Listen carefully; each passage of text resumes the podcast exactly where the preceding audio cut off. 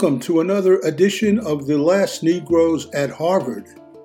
I'm Kent Garrett. There were 18 of us in the Harvard College class of 1963. In 1969, we were the largest number of blacks ever admitted to Harvard. This podcast is about being black in America for over 80 years. As of Monday, it is estimated that 15,899 Palestinians have been killed. That includes 6,150 children and over 4,000 women. Approximately 6,500 people remain missing either under the rubble or with an unknown fate. Among them, more than 4,700 children and women. Israel is one of the most racist countries in the world. While Israel works hard to play the victim, it's actually a racist Jewish supremacist state that's been trying to ethically cleanse Palestine for decades.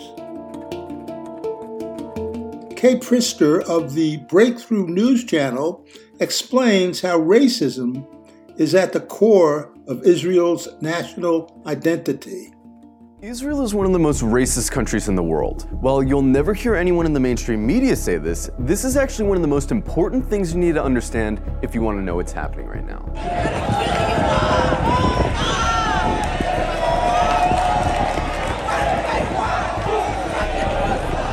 From its inception, the whole idea of Israel as a country was based on racism. Israel was conceived as a Jewish state, and while there's nothing wrong in principle with Jews having a homeland, the problem is that they insisted that that homeland had to be in Palestine, which already belonged to someone, the Palestinians. The slogan of Israel's founders was a land for a people for a people without a land. But deep down, they all knew that the only way to have a Jewish majority in Palestine, an Arab country, was to expel the Arabs. One of the founders of Israel, Yosef Weitz, wrote, There's no room in the country for both peoples. There's no way but to transfer the Arabs from here to neighboring countries. Israel was quite literally founded by expelling and massacring hundreds of thousands of Arabs in a years long process called the Nakba. And when you found a country based on racial exclusion, you're gonna get a culture that fosters and celebrates racial exclusion. Because countries that commit terrible atrocities rarely acknowledge committing those atrocities. And the presence of Palestinians who remained in Palestine became a constant reminder, not only of the violence that founded Israel, but of the constantly looming threat that they might come back and try to reclaim their land. Every day you can find videos coming out of Israel showing Israelis calling for all Arabs to die.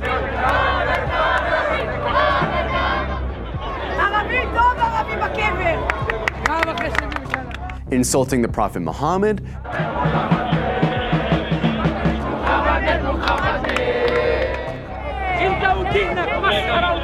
Desecrating mosques, spitting on Christians, mocking and celebrating the murder of Palestinians, committing violent hate crimes against Palestinians, watching Gaza get carpet bombed from a cliffside for entertainment. But don't just go off these anecdotes. Let's look at some of the polls. One poll found that two thirds of Israeli teens believe Arabs to be less intelligent, uncultured, and violent. It also found that 50% of Israelis wouldn't live in the same building as Arabs, wouldn't befriend Arabs, wouldn't let their children befriend Arabs, and wouldn't let Arabs into their homes. Another poll found that 60% of Israeli Jews want segregation from Arabs. Another poll found that half of Israeli Jews agree with the statement most Jews are better than most non Jews because they were born Jews. The poll also found that 88% of Israeli Jews would be disturbed if their son befriended an Arab girl, and 90% would be disturbed if their daughter befriended an Arab boy. This poll found that about half of Israeli high schoolers don't think Arabs should have the right to vote. Another poll showed that almost half of Israeli Jews don't want Arabs teaching their kids. Not only are these views widely held in Israeli society, they're also represented in government, which codifies these sentiments into law. For example, Israel has a law that says if an Israeli marries a Palestinian, or someone from several other regional Arab states, that person isn't allowed to move in with said Israeli. This law was passed in 2003, but it's been renewed every single year since. Israel also doesn't allow interreligious marriage to be performed in the country, which is meant to deter Jews from marrying non Jews. In 2018, Israel passed the nation state law, a law which has constitutional status, which says the right to exercise national self determination, i.e., have rights, is the exclusive right of Jews no one else. There's also the Nakba law, which makes it illegal to acknowledge the Nakba, the expulsions of Palestinians that were needed to found Israel. This would be like passing a law to make it illegal to talk about indigenous genocide or slavery in America. There's also the Admissions Committee law, which basically allows towns to operate panels that deny applications for entry based on socio-cultural compatibility, which essentially just legalizes racist housing discrimination. In Israel, advocating genocide of Palestinians doesn't hurt your chances of holding a high position in government. And in fact, in many cases, it helps. In 2014, Israeli lawmaker Ayelet Shaked wrote an unhinged rant on Facebook calling all Palestinians enemy combatants and saying their mothers should be killed for giving birth to, quote, little snakes. The next year, she was appointed Minister of Justice by Benjamin Netanyahu.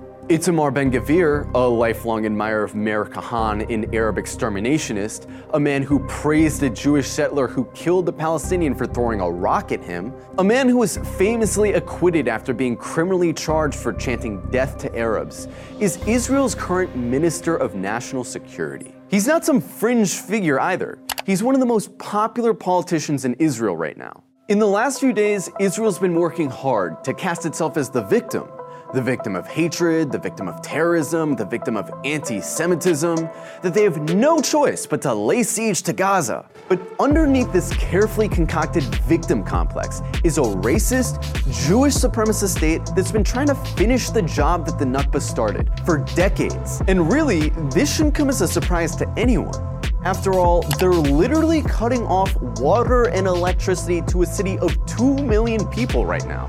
Their generals talk openly about flattening Gaza and killing the animals, meaning Palestinians.